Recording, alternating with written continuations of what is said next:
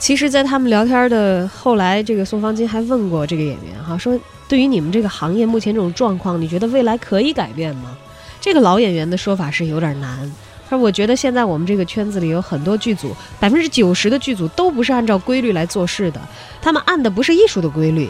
拍影视剧应该按照什么样的规律来？而 IP 剧的演员，他们又会怎么演呢？”我们的媒体观察员、中国传媒大学教授柴路静老师是这么说的。看了宋编剧的采访，真可以用耸人听闻来形容。也许这不是普遍的现象，但是对我的确解开了一个谜团。小鲜肉的作品多多，我却怎么都记不住他们。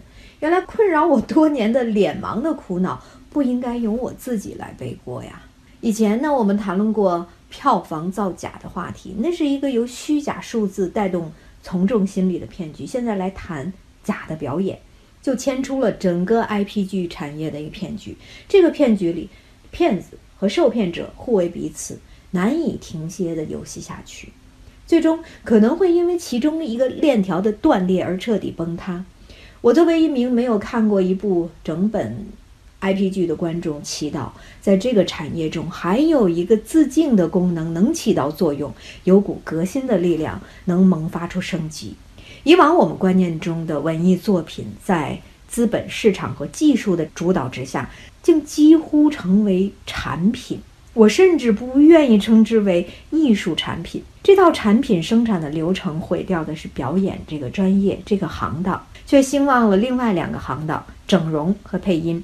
假如那些演员只负责拍一些表情包的话，观众当然对他的脸是不是完美很介意。因为我们看不到长镜头中角色从内心到外表的情绪变化，看不到他的体态语中的个性和张力，因而也就无从感受除了完美的脸庞之外的演员的其他魅力。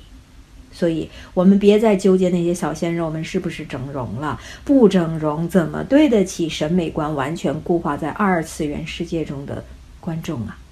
这种 IP 剧生产的机制带活了另外一个行当，就是配音。我是搞语言传播的，十几年前学生毕业之后从事播音主持工作，近几年从事表演和影视剧配音工作的越来越多。我不知道是因为表演这个行当对表演水平要求越来越低，还是我们的学生无通无师自通地掌握了很多表演的技巧、专业能力，台词和配音在。至少在我的观念当中，它应该属于表演专业的基本功或者专业范畴吧。现在由学播音主持的人来承担这个工作，是因为那些演员实在自己配不了音、张不开嘴，或者声画不对位吗？毕竟给声音和语言整容，可不如下刀子来得快而有效果。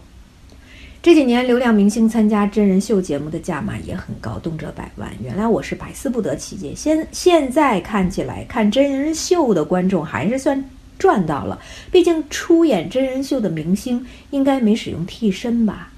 可惜的是，有些观众因为看了某些流量明星的真人秀，变粉转路人，甚至转黑了。道理很简单：平时观众看不到的明星在片场、在生活中的练习，在跟拍的镜头下。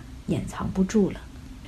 流量明星有市场号召力，片商循着市场的味味道而动，似乎有其合理性。但是造成的恶果就是在这个行业中，因分配严重扭曲而使某些工种萎缩，比如好编剧、好导演越来越少，而使胆演员这种工种盲目的膨胀，使得这个行业中的权力关系和权力结构发生严重的偏斜。最终受到伤害的当然不是具体的哪个演员、哪个导演或者哪个受众，而是这个文化产业中的各个环节和每个参与者。面对这个乱象，我想唯一的办法就是放宽播出渠道，激发充分的竞争，